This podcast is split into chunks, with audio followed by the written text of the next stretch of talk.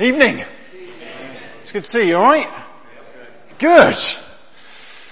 Oh, the world's a bit of a mess, isn't it? It's a bit of a muddle, but you know what? God's good. All the time. Good. Excellent.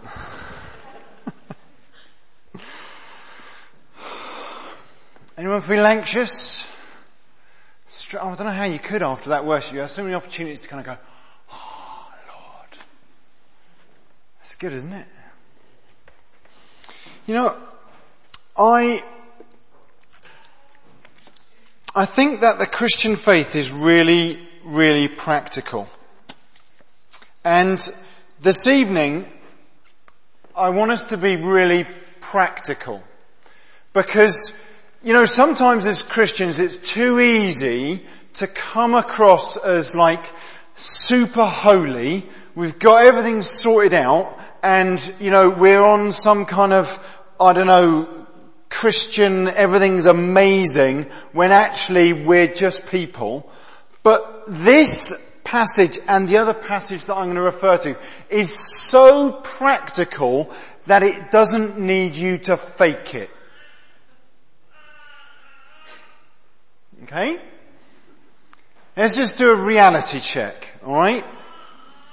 It, you know, hands up here who is over the age of 40. Alright? No, it's not mean. It is, there's a, there's a reality. Oh, you put your hands down, because it's probably quite difficult to hold them up for that long. I know, I'm 44. Alright? You know some stuff, uh, that anyone who's younger than 40 might not have got their heads round yet, and it's this, that life's not easy. And that sometimes you can get a bit stressed about it. Now, anyone who's younger than 40 and who lives on Facebook or Snapchat or whatever it might be has got a self-induced anxiety that is just normal for someone who's over the age of 40. You know, calm down. You don't need to do that. But, I mean, let's just reality check about how things are. My life has not been anxiety stress free. I'm not going to unpack tonight why it's not. I need to be around a little bit longer, otherwise I'll get kicked out. They might think I'm a nutter. Um, all you need to know is that life has not been stress free. And that sometimes things can get a bit stressful in my own head. Anyone, any, is that? There's three of us. That's excellent. We're just going to have a little chat in the vestry. The rest of you just carry on worshipping. Um, but Jesus comes and he says, the advocate's coming, the Holy Spirit, who I'm going to send you in my name, he's going to remind you of all that stuff which Ruth unpacked so beautifully uh, last week. And he says, peace I leave with you. So like a fourth person of the Trinity? Or is like the, is the peace like what happens when the Holy Spirit comes? There's not a fourth person of the Trinity. This is what happens when the Holy Spirit, when the Holy Spirit comes, peace. Peace. Meg and I have this as a measure when we need to make difficult decisions. There was an occasion where uh, quite a long time ago, I was offered a job and this guy had absolutely hounded me. He was starting this kind of Christian missions organization and I'd done a little bit of work for him. He was a great guy. We saw them recently actually, caught up with them. And uh, he offered me this job, I think it was five times. And on the fifth time I, uh, I accepted and uh, then went out for dinner and celebrated, got to the coffee peace went. This is how we make decisions. Becoming aware of when we've got God's peace and when we haven't. Do you know what that's like?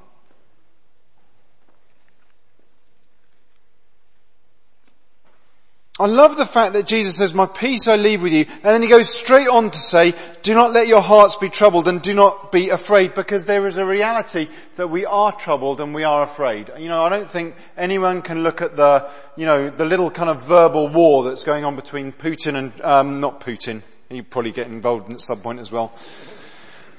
Um, Kim Jong-il and Trump, you know, and not be, you know, slightly agitated by that and unsettled. You know, I, I don't want that to happen. That seems like a bad plan. And I wish they'd stop. Someone needs to just tweet something amazing and they'll all just stop it.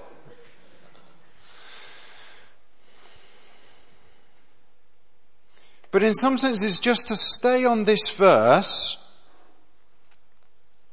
leaves it in the realm of Christianese shorthand. And I want to give you something that's more concrete. So in order to do that, um, we're going to look at Philippians.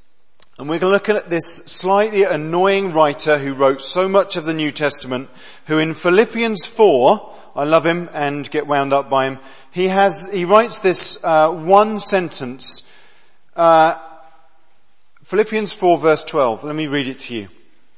I have learnt the secret of being content in any and every situation. Oh, Paul.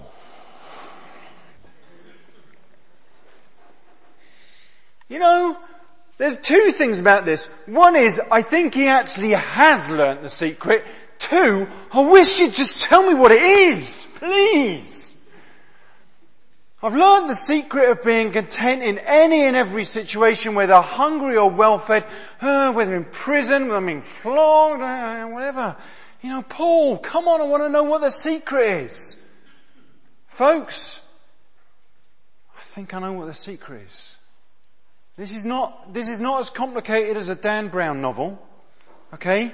All we've got to do is read a little bit of what he said before. So shall we do that? Philippians 4 verse 4. Rejoice in the Lord always. I say it again. Rejoice. Let your gentleness be evident to all. The Lord is near. Do not be anxious about anything, but in every situation, by prayer and petition, with thanksgiving, present your request to God. And the peace of God,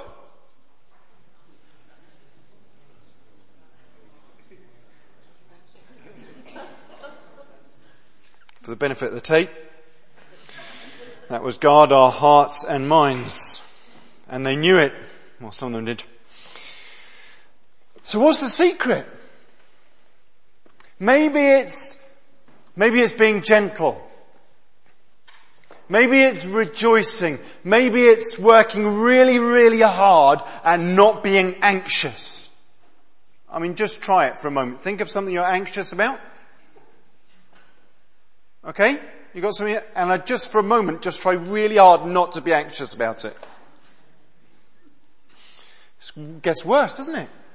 Why do they put that in there? Do not be, it makes it worse anyway. I think the key, I mean we could pull out all sorts, we could pull out the secret as being rejoicing in the Lord always. Uh, I mean he says it twice so it must be important, or, or the gentleness, or, you know, the Lord being near. I've, I've spent a long time, long time in these few verses. And I think that Paul's secret is thanksgiving. Let me see if I can show you why I think thanksgiving was so important to Paul.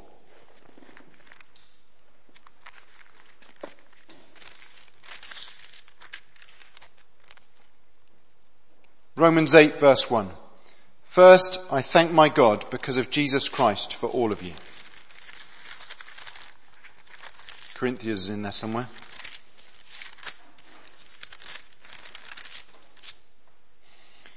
Uh, 1 Corinthians 1 verse 4. I always thank my God because of his grace given to you in Jesus Christ.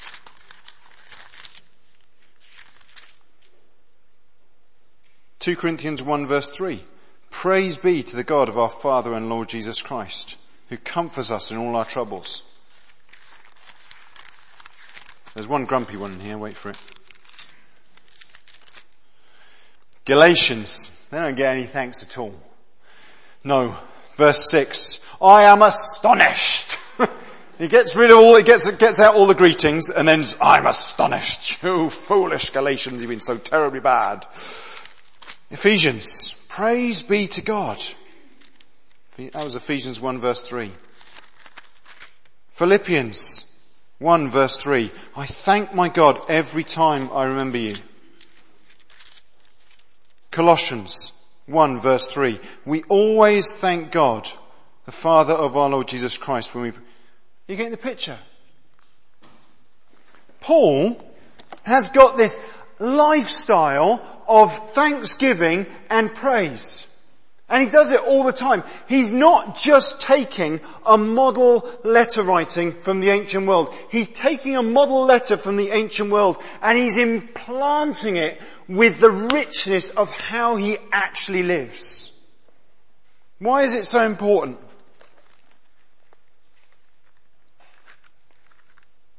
Psalm 100. Remember what it says? Shout for joy to the Lord, all the earth. Worship the Lord with thanksgiving. Come, sorry, worship the Lord, it's my own talk, I'm writing it back in. Worship the Lord with gladness. Come before Him with joyful, th- joyful songs. Know that the Lord is God. It is He who made us. We are His. We are His people, the sheep of His pasture. Enter His gates with thanksgiving and His courts with praise. Folks, this is really simple. You want to enter the presence of God? Start giving thanks. You want to enter the presence of God? Start giving thanks. You know, uh, Thanksgiving is important in our in our house. I, we're a particular bugbear about it. If if people in our house don't say thank you, that annoys me. You know, it sets a particular tone if there's a meal that's been prepared, you know, mostly by Meg, sometimes by me. Um, although I'm, if I'm the one that's cooked it, I then get irritated. If people sit at the table to eat and they don't say thank you, you know, it sets a tone for the meal, doesn't it?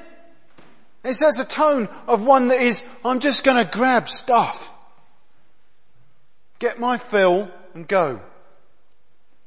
But actually, when the kids walk into the room and they go, Meg, Meg cooked this great thing the other day, right? She was just using up some stuff that was left over or something. I don't know what, I don't know how you did it, but she, she turned ordinary chicken into this feast covered in like pastry stuff. Yeah? Kids walked in. They were like, oh, what's that? They were so grateful. Empty plates. We had a great meal. Yeah? Someone serves you in a shop and you, you know, it's, the, it's the, you know, it's their job. You know they get paid to do it. You don't have to thank them. Cause that's their job. But if you choose to just go, thank you very much suddenly what's happened? The atmosphere between you and that person has changed. When we don't have peace, our eyes are on whatever it is that is stressing us out. Kids, work, health, Donald Trump whatever it might be stressing us out. Our eyes are on that stuff. The moment we get into thanksgiving and rejoicing, complete the passage, the moment we get into that, what happens is our eyes get lifted from the stuff onto Jesus. Because thanksgiving is not, you know, feeling positive. That's the world's version. I am going to feel positive and get through my day stress free. It's going to be fine. Yeah, I can do this. This is kind of self-talk. When we give thanks, this is not self-talk. You are talking to the creator of the entire universe. And the moment we get our eyes on him, He fills us again with His peace. And the peace of God, the Holy Spirit, will guard our hearts, our emotions, and our mind.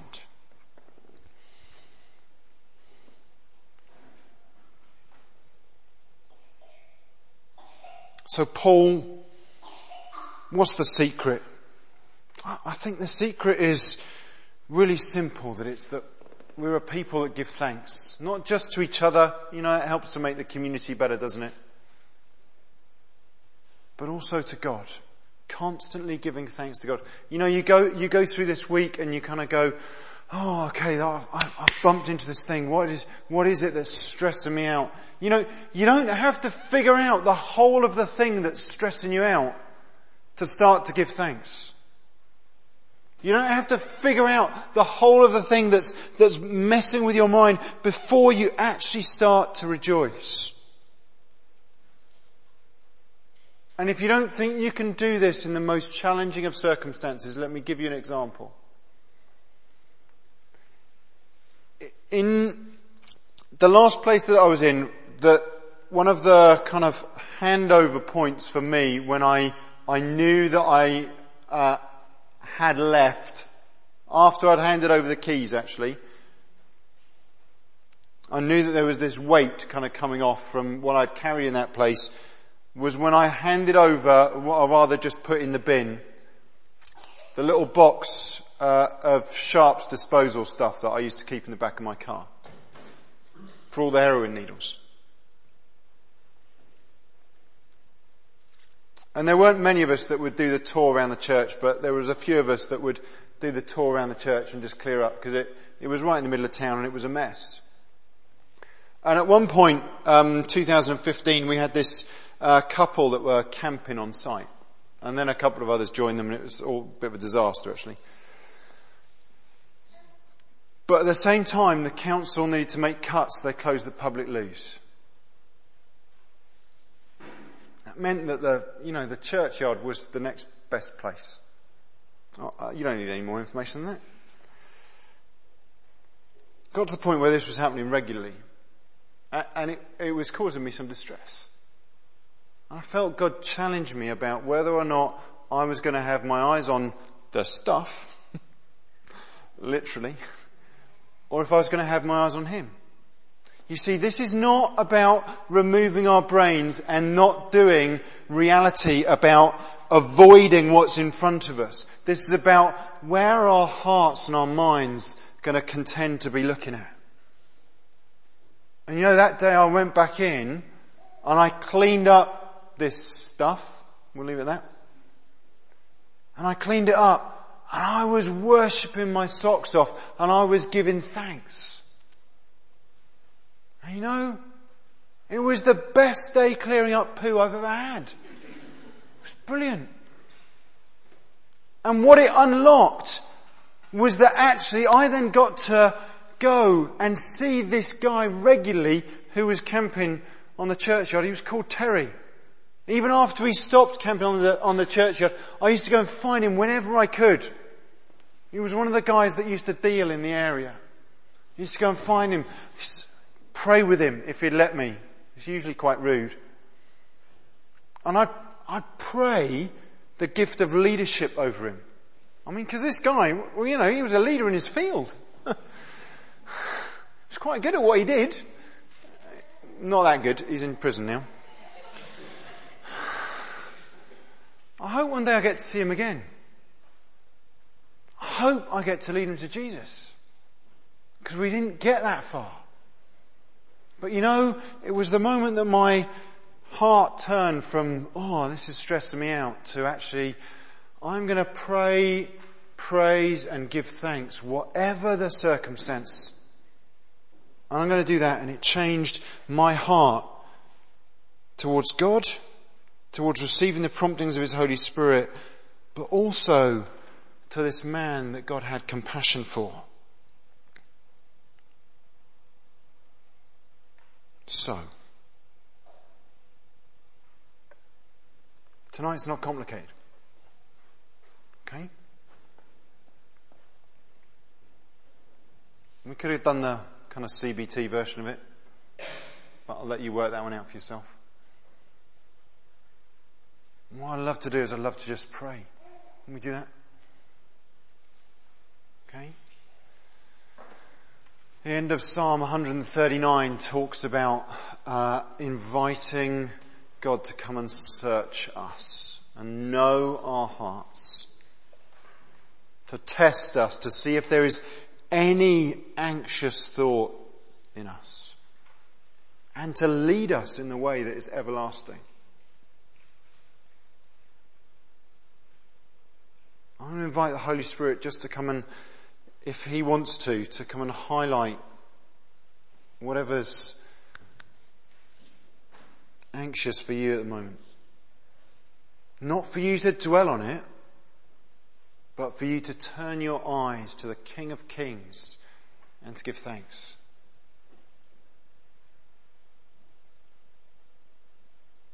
It might be that you can do that where you are.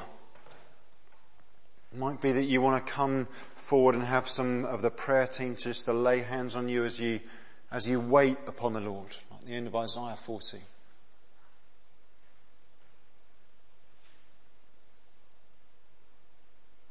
Will you stand with me and we're going to pray?